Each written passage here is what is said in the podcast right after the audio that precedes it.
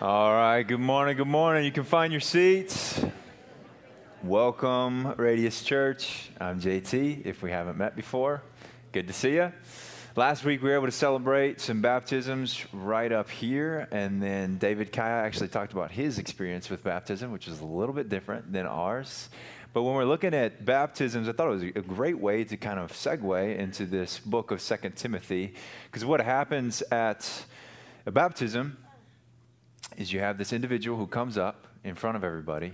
It's this really bold and courageous act, not just because of the public speaking, but you come up in front of somebody, you step into this cold water, and you let yourself go limp. And then somebody grabs you and often they like put your, their hand over your nose, which is really weird and awkward. And everybody's looking at you. And then they throw you under the water. And if you're not someone who grew up as a Christian or in the South, then maybe this is a really weird thing because they're just putting somebody under the water and they hold them there. And everybody's watching and they're smiling. and then you raise them back up and they start shouting and praising and doing things that are weird, and that is what our baptism is. And it's a really good picture of the gospel in just one quick action. It's the fullness of the gospel. Because what happens is this poor person goes limp, lets go of all control, and says, I'm giving my life over to Jesus. And when they do that, they agree for Jesus to take their old self to put it under the water, to kill that old self, to put it to death in all the things and desires that we used to have. And then with Jesus, they say, Now I'm new. I'm a new person. And they say that to everybody out in the audience. And they say, You hold me accountable for that. That's the beauty of baptism, and it's an excellent picture of what the first step of Christianity is. Because this is about this is about the, the crucifixion of Jesus and then the resurrection. Because the first step to Christianity is a willingness to suffer. It is a giving up of your control and a willingness to suffer. In the beginning of a life for Jesus is the end of a life for me. Let's pray, and then we'll get into what the Word of God says. Father, we, we thank you that we actually believe that your life is better. Lord, that your life is better than whatever we had in store for ourselves. And Lord, I know there's people in this room, and myself included, who can think about what life would have been without you. And it's a terrible picture. So, Father, I just pray that you, you would wash over this room, use some of the words that I say. Would you give us the attention to your spirit today to allow you to move and to change our hearts and to give us the spirit of power and love and self control that comes from you? We pray this all in the mighty name of Jesus Christ. Amen. Jean Twenge is an author of books that I read and she writes a book called iGen.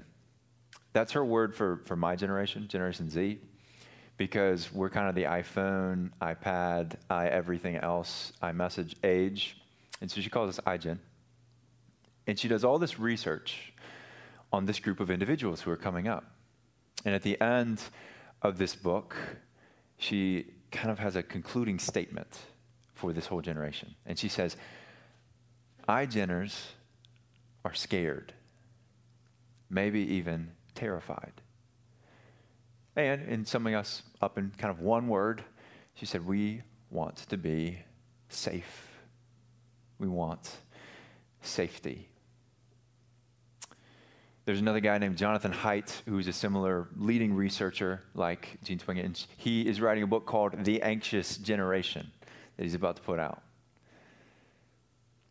Maybe you don't read books. I do. Maybe you don't, but you know it. You've seen it. There is this epidemic of anxiety. One out of five people in my age category have been diagnosed with anxiety. That's not the self diagnosis. And more than that, it's not just the, the young people generation trend, it's all the way across the board. There is a, a deep rooted sense of fear across a lot of the people that we know. And you know individuals, you know your parents, you know your kids, you know your students, you know your teachers, you know people who struggle deeply with a sense of fear. And somehow, we've tried to control so many things. We're very powerful people these days. And yet, somehow, Instagram has a way of making loneliness more inescapable. And somehow, ibuprofen has a way of making pain more excruciating. And somehow, Netflix has a way of making entertainment more boring. Somehow, air conditioning has a way of making the heat more painful. Somehow, TikTok has a way of making fame more petty. And somehow, the iPhone has a way of making community more difficult. Because control has a way of making us feel more helpless. We are the most powerful people in the history of the world by a lot. And even as we're spiraling into control, somehow anxiety and fear would tell us that we are very, very out of control. And that makes us scared, maybe even terrified. Because all of our helping has become helpless and all of our controlling has become uncontrollable. And so the question that we ask as Christians is we say, well, there's got to be something more.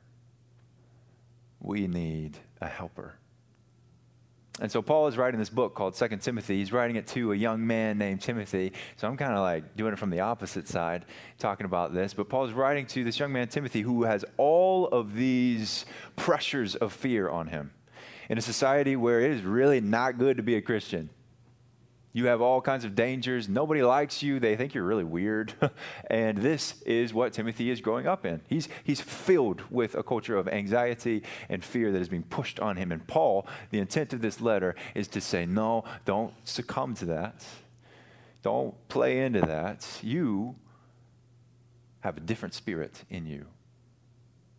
And so here's what Paul says in 2 Timothy chapter 1. Let's, let's meet them together. Paul, an apostle of Christ Jesus by the will of God, according to the promise of the life that is in Christ Jesus, to Timothy, my beloved child. Do you hear the affection in his voice? Grace, mercy, and peace from God the Father and Jesus Christ our Lord. I thank God, whom I serve, as did my ancestors, with a clear conscience, as I remember you constantly in my prayers night and day as I remember your tears when they parted.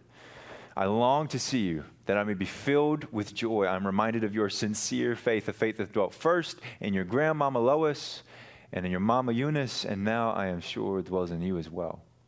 For this reason, I remind you to fan into flame the gift of God, which is in you through the laying on of my hands. And here's the verse that you should really remember from today For God gave us a spirit not of fear, but of power and love and self control. I was listening to some popular music recently, which I don't always do. But since I graduated six months ago from college, I feel like I'm quickly becoming irrelevant. And then I'll become like most of you. And so I started listening to some of the popular people like Ariana Grande, like Julia Michaels, 21 Pilots, this guy named Jake, but he spells Jake with a V because that's weird and cool or something. He knows him. Uh, that's good.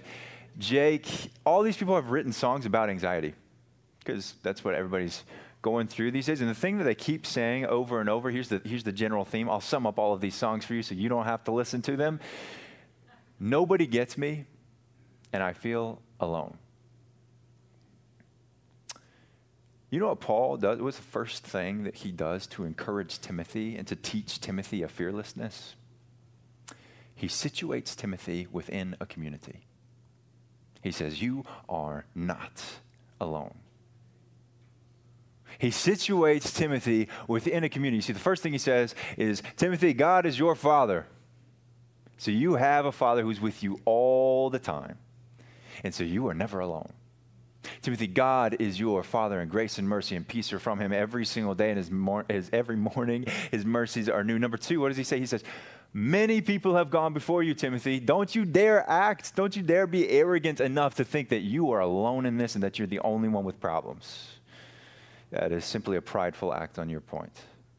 You have many ancestors who have gone before you and have experienced hard things, Timothy. You are not alone. Number three, what does he say? Your mama and your grandmama did it before you. And they paved the way for you, Timothy. A lot of us in this room owe a whole lot to our mamas and our grandmamas because they worked for years and years to pave the way for our faith. You are not alone, Timothy. People have been doing it before you. number four, even though you don't have a father figure in your life, Timothy, I, Paul, I claim you as my beloved son. You are not alone.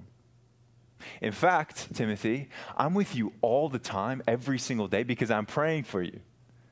And for the Christians, for the church, we have this really unique ability to always be with the people that we love because we're praying for them before the Father. And so we're actually like engaged in their very actions because we're saying, Lord, I'm praying for that job. I'm praying for that relationship. I'm praying for, I'm engaged in your life, even from all the way across the world. You are not alone. I was in Africa recently, this past summer. I was able to work a little bit with David Kaya, who was here last week in Empower One, just this incredible organization. They're doing so much, it's crazy. And one of the things that was really beautiful to me that I learned from them is that when someone came to the Lord and had a new life, they would get a new name. And so I met this man named Mawa Sadiq.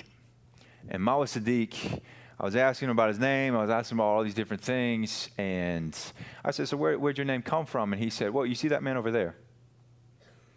And he pointed to uh, one of the leaders of his church, a man named Mawa John. Says, So that man, he took me in and he mentored me.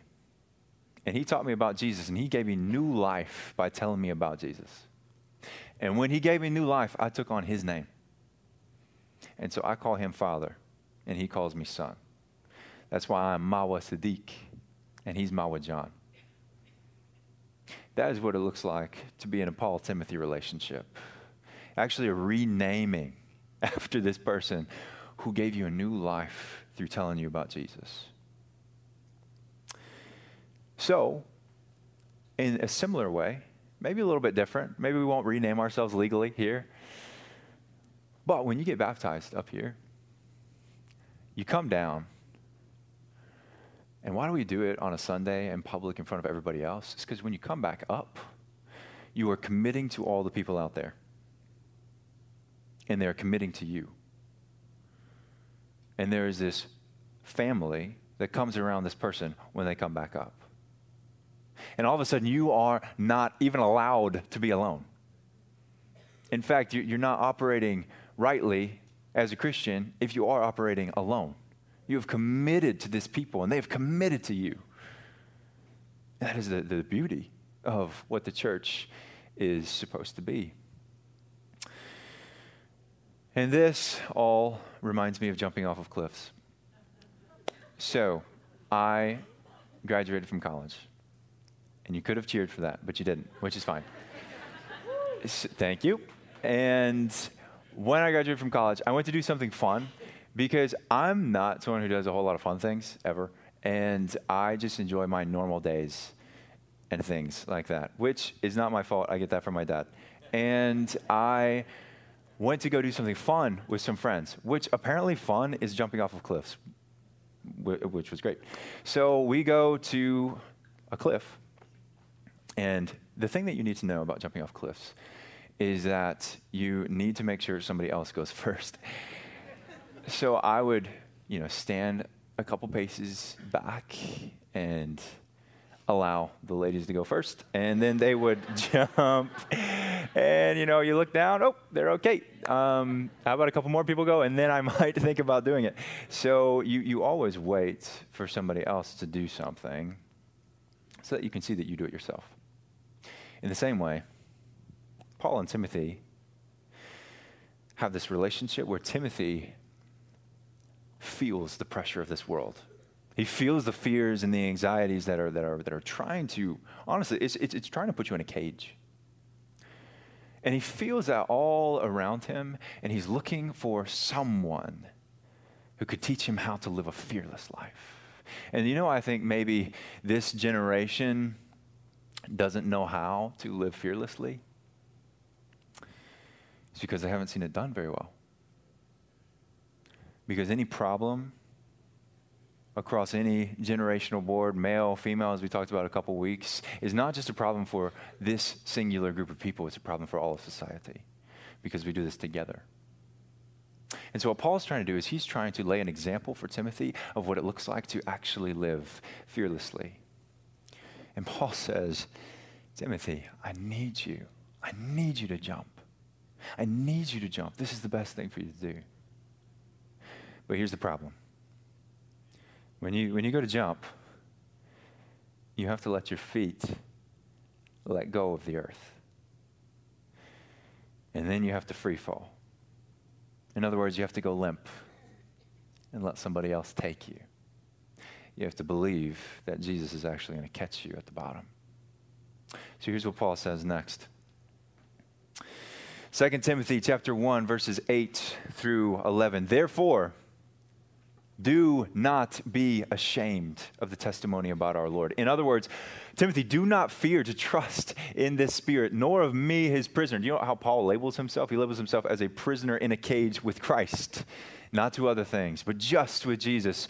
Nor of me, his prisoner, but share in suffering for the gospel. Paul is doing a terrible job at selling Jesus right now. Share in suffering for the gospel by the power of God who saved us and called us to a holy calling, not because of our works but because of his own purpose and grace, which he gave to us in Christ Jesus, which now has been manifested through the appearing of our Savior, Christ Jesus, who abolished death. Amen? And brought life and immortality to light through the gospel, for which I was appointed as a prophet and apostle and teacher, which is why I suffer as I do. Here's what Paul is doing. Did you know that this is the last thing that we get from Paul? These are his last words. And so these are, these are desperate words from this man named Paul. And he's writing to his beloved son, and he's sharing the thing that he wants Timothy to know. And, and, and, and what, how does he start this? He starts it by sharing the gospel. I've watched a lot of Westerns in my day, and there's five boys in my family, and so we watched a lot of shooting things. And one of the things about Westerns is that you can't shoot people in the back. But if you shoot them anywhere in the front, it's totally fine. And everybody's happy about it. So what happens is these people get shot. And inevitably, in this 12 minute scene that is uber dramatic, they fall to the ground, but they're not quite dead. In fact, they have about 35 seconds to say their last words to everyone. And when they say their last words, the singular woman in the show runs over to this man and she kneels down and she's crying with him and he's got some really interesting name like bill and she's saying you know like bill like what are you trying to say? And he's like i just wanted to tell you. And then he's done. And you never know what he's going to say. But i think what's really interesting about this and about paul is that paul is just saying what he's always said and I think if your last words are going to be something different than what you've said with your whole life, every day of your life, then you've probably lived wrong. And if your last words are something that are new and not old, and not something that has been a part of every moment of your life, then you're probably doing something wrong. But the beauty of this is that it's not even about these new words that Paul's saying. It's just that Timothy's attention is going to be locked on this because this is his father who's giving him these last words. And so he's going to take hold of what Paul thinks is the most valuable thing. And what does he think is most valuable? He thinks the gospel is the most valuable. And what is Paul really telling Timothy to do? It's, it's such a weird kind of final call to Timothy. He's actually saying, Timothy, here's what I want you to do. I want you, with everything in me, I want you to suffer for Jesus. That is my desire for you. How in the world could Paul come to? You see, we, we suffer for what we love. And we suffer for what we care about, which is why this past week, some of you dads in the room, you suffered and put to death your pride when you dressed up as some Disney princess sidekick.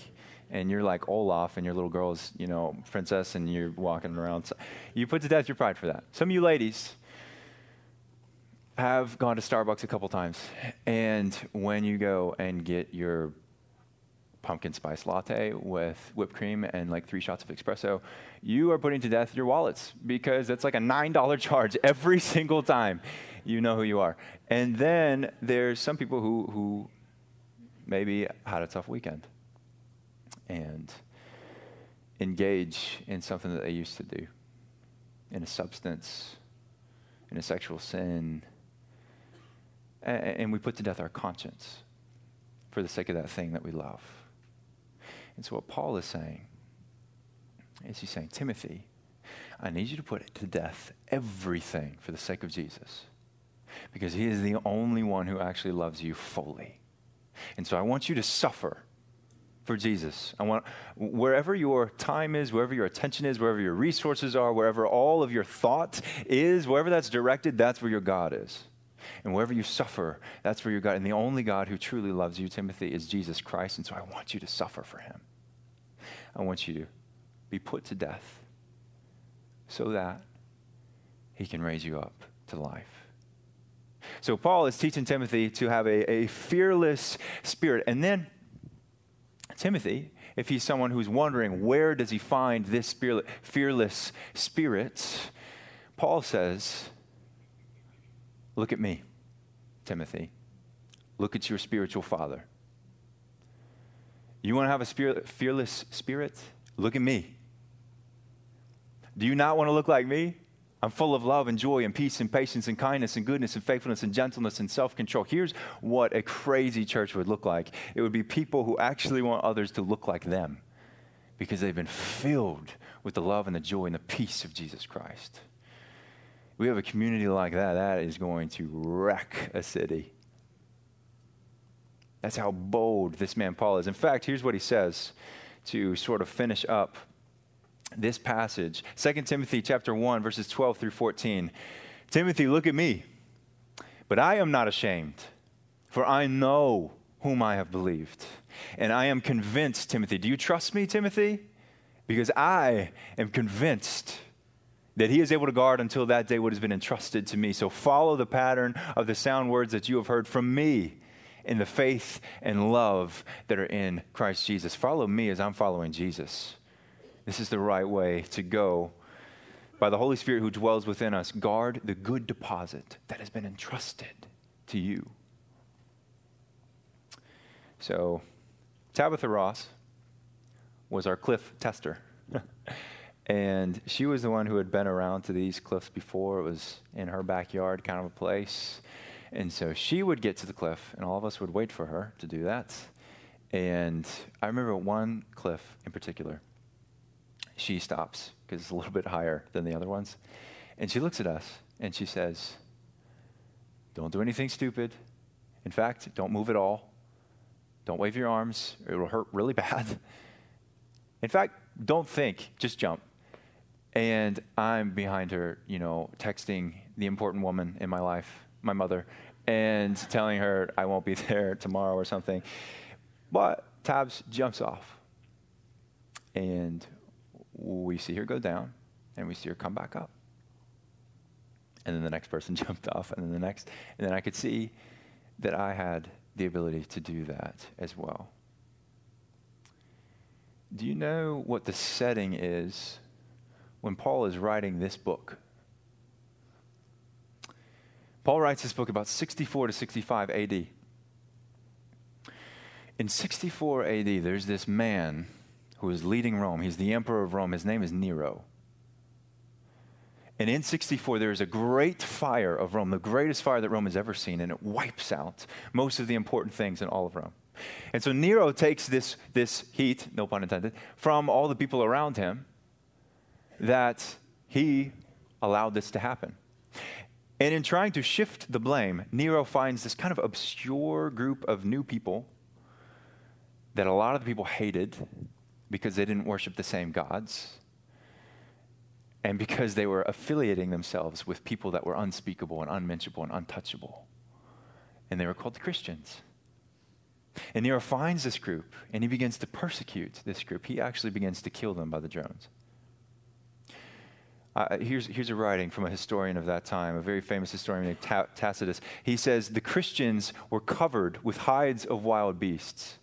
They perished by being torn to pieces by wild dogs or they would be fastened to crosses and, when daylight had gone, burned to provide lighting at night.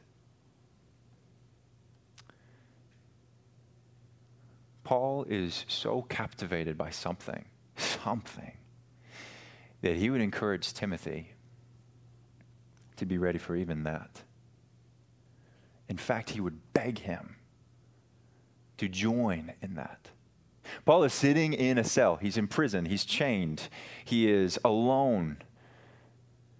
And outside of that cell, people are being burned as torchlight, as lamp posts for the Roman government, for the imperial house. And yet, Paul has the audacity to tell his son, the person that he loves, maybe more than anybody else, to be ready for that. Why in the world would this man think, how can Paul even do this? And we see it in the verse before. How does Paul do this? How does Timothy do it? He sees the fearlessness in Paul. How does Paul do it? He sees the fearlessness in somebody else who went before him. His name was Jesus Christ. And the uniqueness about our religion as Christians is that our God, our very God, suffered for us.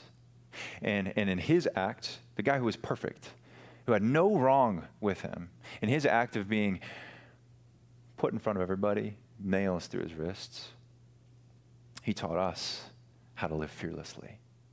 And then he said, I'm giving you the spirit that I have. And it's full of power and love and self control, and you can have it if you just believe in me.